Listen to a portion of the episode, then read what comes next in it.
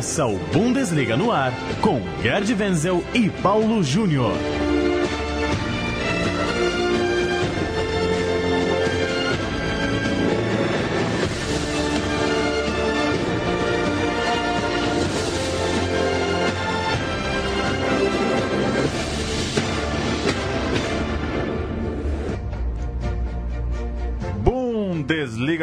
Ar, muito bem-vindo a mais um programa aqui na Rádio Central 3. Toda semana a gente chega para falar de campeonato alemão, de Bundesliga, do desempenho dos clubes da Alemanha nas competições europeias, da seleção alemã, claro, a gente está às vésperas do sorteio dos grupos para a Copa do Mundo do ano que vem. E nessa semana a gente tem clássico, a gente tem rodada de Champions League decidindo o rumo dos alemães na principal competição europeia. E é disso que a gente vai falar agora aqui com Gerd Wenzel. Tudo bem, Wenzel? Como vai? Como vai você, Paulo? Olha, esse, esse fim de semana promete, né? Tem dois grandes clássicos aí do, da Bundesliga, Borussia e Schalke, que na Alemanha eles chamam que é a mãe de todos os derbys. E tem um clássico também, melhores momentos ver de novo, né? Borussia Mönchengladbach e Bayern de Munique, os dois dominavam a Bundesliga na década de 70 70. Tanto é verdade que o Gladbach, também chamado como o time dos potros, ganhou cinco títulos e o Bayern de Munique quatro naquela década gloriosa né, do futebol alemão, a década de 70. Vamos começar pelo grande clássico, Wenzel. Borussia Dortmund Schalke 04, jogo transmitido pela ESPN no sábado, meio-dia e meia. E eu queria que você explicasse primeiro se ainda se mantém é, esse jogo como grande clássico da Alemanha ou se tem gente que coloca o Bayern nessa história. É, quando se fala em Dortmund e Schalke lá na Alemanha, é unanimidade? Ainda é o grande clássico do país? É, pelo menos na região da Renânia do Norte e Westfália, né?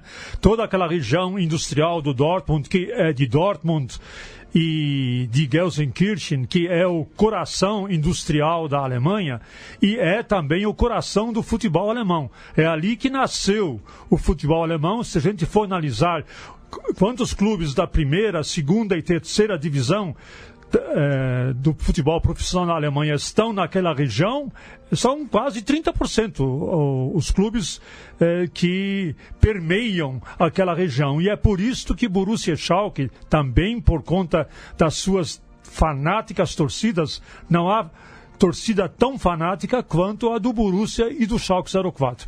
Tanto é verdade que para o torcedor do Borussia ou para o torcedor do Schalke, o Paulo, é mais importante ganhar esse jogo do que ganhar o título. Se ganhar, ganhar, ganhar o jogo, tá ótimo.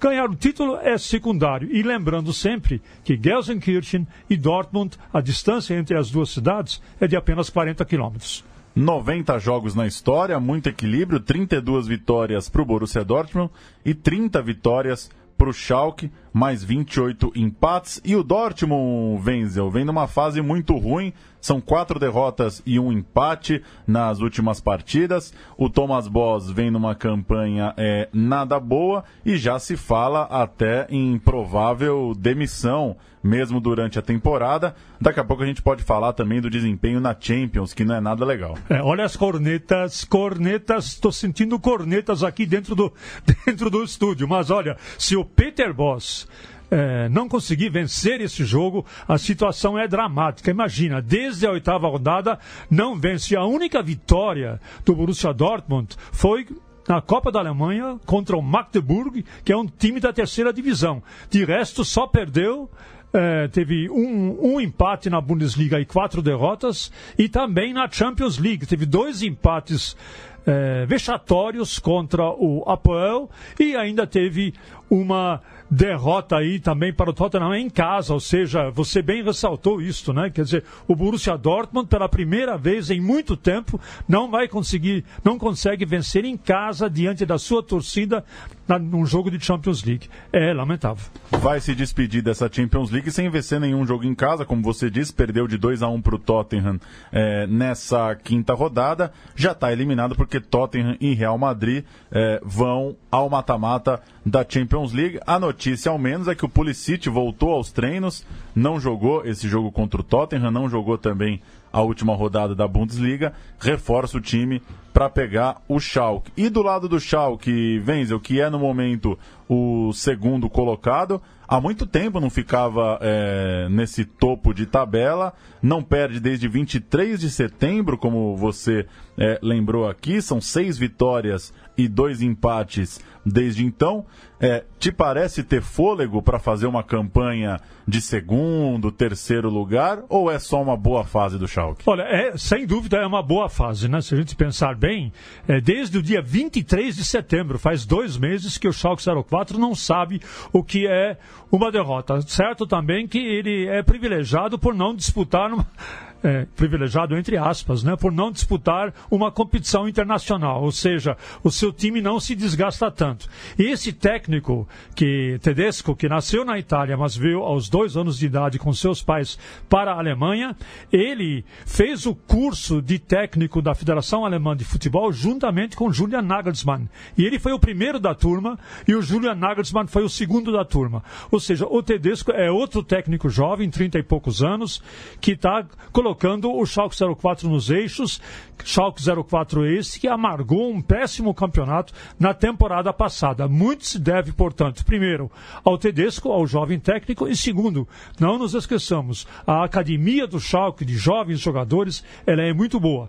Ela é excelente, né? Goretzka, por exemplo, que já está sendo pretendido por eh, clubes eh, europeus, e outros jogadores, como o próprio Max Meyer e o próprio Draxler, que atualmente joga no Paris Saint-Germain, ele também faz, vem da academia do Schalke 04. Então essa academia do Schalke 04 está proporcionando novos, novos valores ao Schalke e daí esse bom rendimento. Eu acredito que perdure. Borussia Dortmund, Schalke 04, sábado, meio-dia e meia, grande clássico da rodada. Vamos falar de Bayern de Munique, Wenzel? Na Champions Bom. League é, teve aquele passeio do Paris Saint-Germain em Paris, jogo muito ruim é, do Bayern ainda no início da temporada, mas depois o torcedor, pelo menos em termos de resultado, não pode reclamar, porque nos outros quatro jogos o Bayern venceu os quatro. Nessa semana fez 2 a 1 no Anderlecht fora de casa. Portanto, chega a última rodada da Champions League tendo perdido só para o PSG, já classificado. Se golear o PSG, o que é muito difícil, Paris Saint-Germain vem numa uma toada muito boa, o Bayern ainda pode até ficar na primeira posição. Mas enfim, é, o saldo para você dessa primeira fase do Bayern, que começou mal, mas enfim, como eu disse, em termos de resultados, venceu quem tinha que vencer. Foi lá na Bélgica e venceu o Anderlecht. É, jogou o próprio Boateng logo depois da partida, deu uma entrevista e disse: Olha, foi nossa, nossa pior partida desde que o Jupp assumiu. Lembrando que o Jupp Heynckes assumiu no dia 6 de outubro. Ao todo, sob o comando de Jupp Heynckes, foram nove jogos, nove vitórias. A não ser que você considere aquele empate no tempo regulamentar e na prorrogação contra o Leipzig pela Copa da Alemanha como empate, mas como acabou vencendo. Nos penais, estatisticamente vai até é, para o Jupp Heynckes foram nove jogos e nove vitórias. O time não jogou bem e se ressente agora, né, lamenta uma contusão do Thiago. O Thiago se é, contundiu gravemente nessa partida, só deve voltar mesmo para o segundo turno na, na, na Alemanha, na Bundesliga, e para as oitavas de final da Champions League, porque houve uma contusão no pé, ainda não foi definido bem que contusão foi essa, mas ela é grave e provavelmente a possibilidade é grande de Thiago não jogar. Eu considero que o Bayern de Munique, com o Heynckes, é um outro time mais competitivo, mais Bayern de Munique, representa mais a escola do Bayern de Munique, mais agressivo, mas ontem não foi bem. Mas quando um time joga mal e ganha assim mesmo fora de casa, é um bom sinal, não é não, Paulo? Pois é, agora tem essa, esse fechamento do grupo contra o PSG, mas já de forma mais leve por ter conseguido vencer os outros rivais do grupo.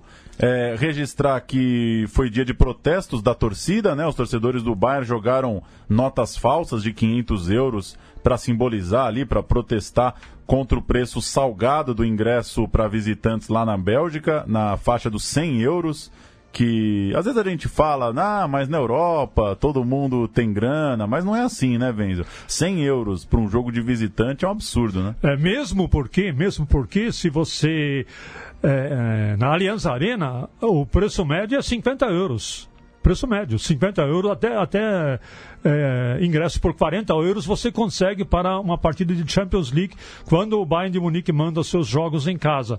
Agora, em geral, na Alemanha, os ingressos são mais baratos do que no resto da Europa, pelo menos é, das principais competições europeias.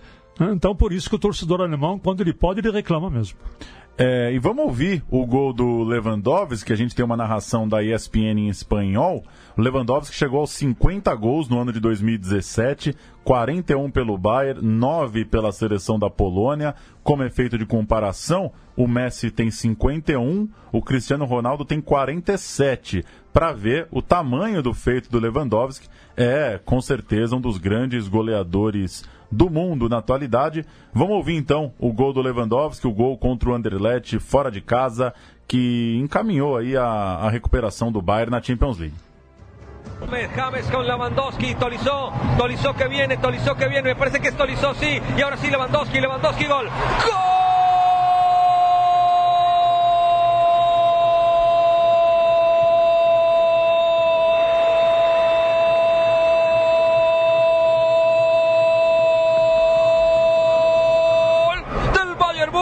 Dice bien, bien, bien como la hicieron.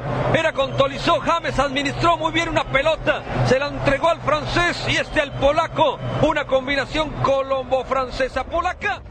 A gente falava semana passada, né, Wenzel, que na Alemanha não tem o grito de gol. Você nos explicou que é o comentarista quem vai descrevendo as jogadas. Enquanto isso, na língua espanhola, assim como na nossa em português, gritar gol, quanto mais tempo você grita, melhor você é como narrador. É mais ou menos assim que funciona, como deu para ouvir nessa narração. E no campeonato alemão, Borussia Mönchengladbach e Bayern de Munique, um grande clássico dos anos 70. Os dois dividiam é, o, o, título entre si, eram os grandes rivais da época. Fala um pouco, Wenzel, dessa rivalidade antiga entre Mönchengladbach e Bayern.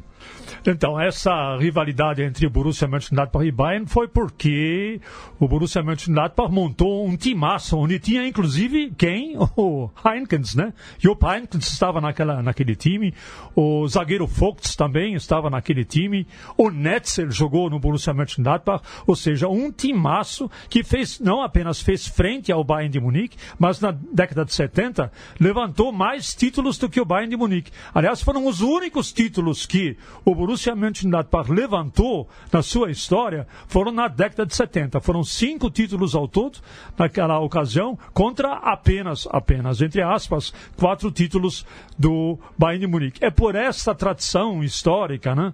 essa história da década de 70, quando a, a Alemanha montou um dos seus melhores esquadrões, né? ganhou o título de campeão europeu em 72 e depois foi campeão da Copa do Mundo em 74, com, com uma esquadra excepcional.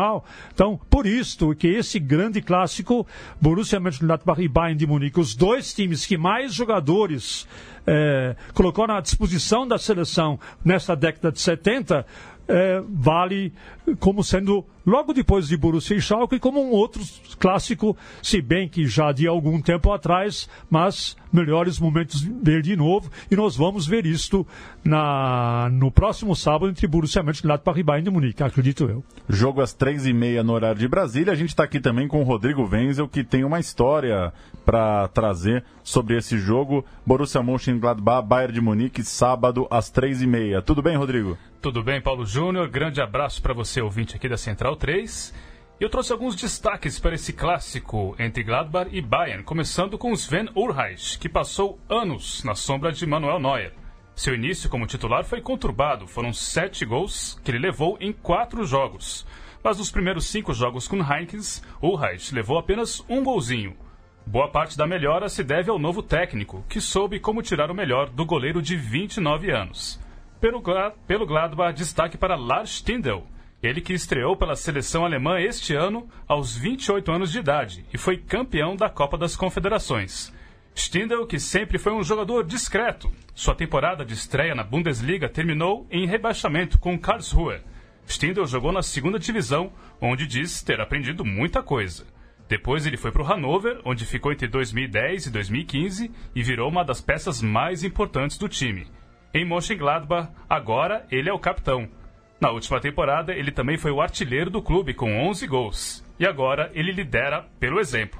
Vale lembrar também que Stindl fez parte do time do Gladbach que impôs a primeira derrota ao Bayern de Pep Guardiola na temporada 2015-2016 da Bundesliga. É isso, mais um grande jogo para a gente acompanhar, tal qual o clássico que a gente falou na abertura. E temos também, vale registrar, a gente falou de Champions League, a, o desempenho do Red Bull Leipzig, né, Wenzel? Que a gente falava tanto, né, no, nos nossos primeiros programas, o que esperar desse time numa primeira experiência europeia.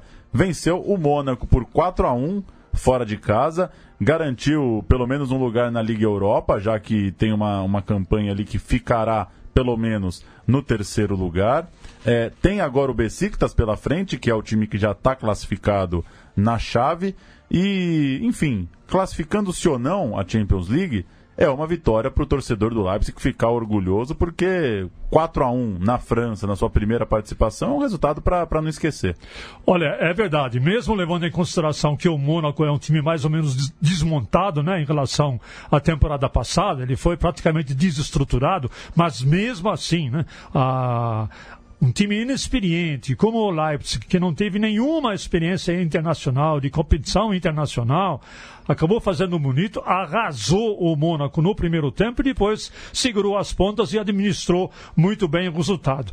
Eu, particularmente, entendo, ok, o Leipzig pode eventualmente até se classificar para a Champions League, mas para ganhar mais experiência, talvez fosse até melhor o Leipzig passar realmente o resto da temporada na Liga Europa, adquirir essa experiência em campos internacionais, para na temporada que vem, então, é, fazer um papel é, até melhor do que o atual na Champions League. O mesmo vale para, para mim, só para voltar um pouquinho à história, no Borussia Dortmund. Acho que o Borussia Dortmund, que já está eliminado, mas ele deve fazer de tudo para conseguir é, se classificar para a Europa League.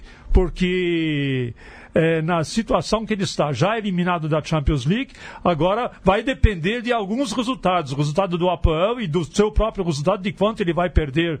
É, no, no, no seu próximo compromisso contra o Real Madrid para ver se ele consegue se classificar para a Liga Europa registrar que Timo Werner tem 11 gols em 17 jogos na temporada, muito bem nessa temporada o atacante, e no sábado Leipzig, terceiro colocado, pega o Werder Bremen, que é o 16 é, a gente falou muito de Champions League, na semana que vem a gente pode passar também a situação, claro, da Liga Europa, né? Os times alemães em campo na tarde dessa quinta-feira, exatamente quando a gente grava o nosso Bundesliga no ar. É isso? É isso! Só mais uma coisa. Mais uma, Rodrigo. É que nesse sábado tem Frankfurt e Leverkusen. E essa semana saiu o resultado da votação para novato do mês de outubro da Bundesliga. E o vencedor foi Sebastian Haller, com três gols e uma assistência em quatro jogos, que deixou o Frankfurt bem perto das vagas que levam à Liga Europa. O francês também é líder em desarmes pelo Frankfurt. O Haller chegou este ano no Frankfurt contratado junto ao Utrecht, que se não me engano é um time holandês. A votação para o prêmio de novato do mês da Bundesliga acontece no site hookeyaward.com e a próxima será no dia 5 de dezembro, Paulo. É isso. Boa. O Frankfurt, sétimo colocado, é, não perdeu nas últimas rodadas, vem numa toada boa. Nos últimos cinco jogos, são duas vitórias e três empates. Sétimo lugar, como você disse, à beira da vaga na Liga Europa. E também está uma vitória ali de entrar numa zona de classificação de Champions League. Valeu, Rodrigo. Valeu, Paulo. Até a próxima. Obrigado, Venzel. Até semana que vem. Valeu. Tchau, tchau!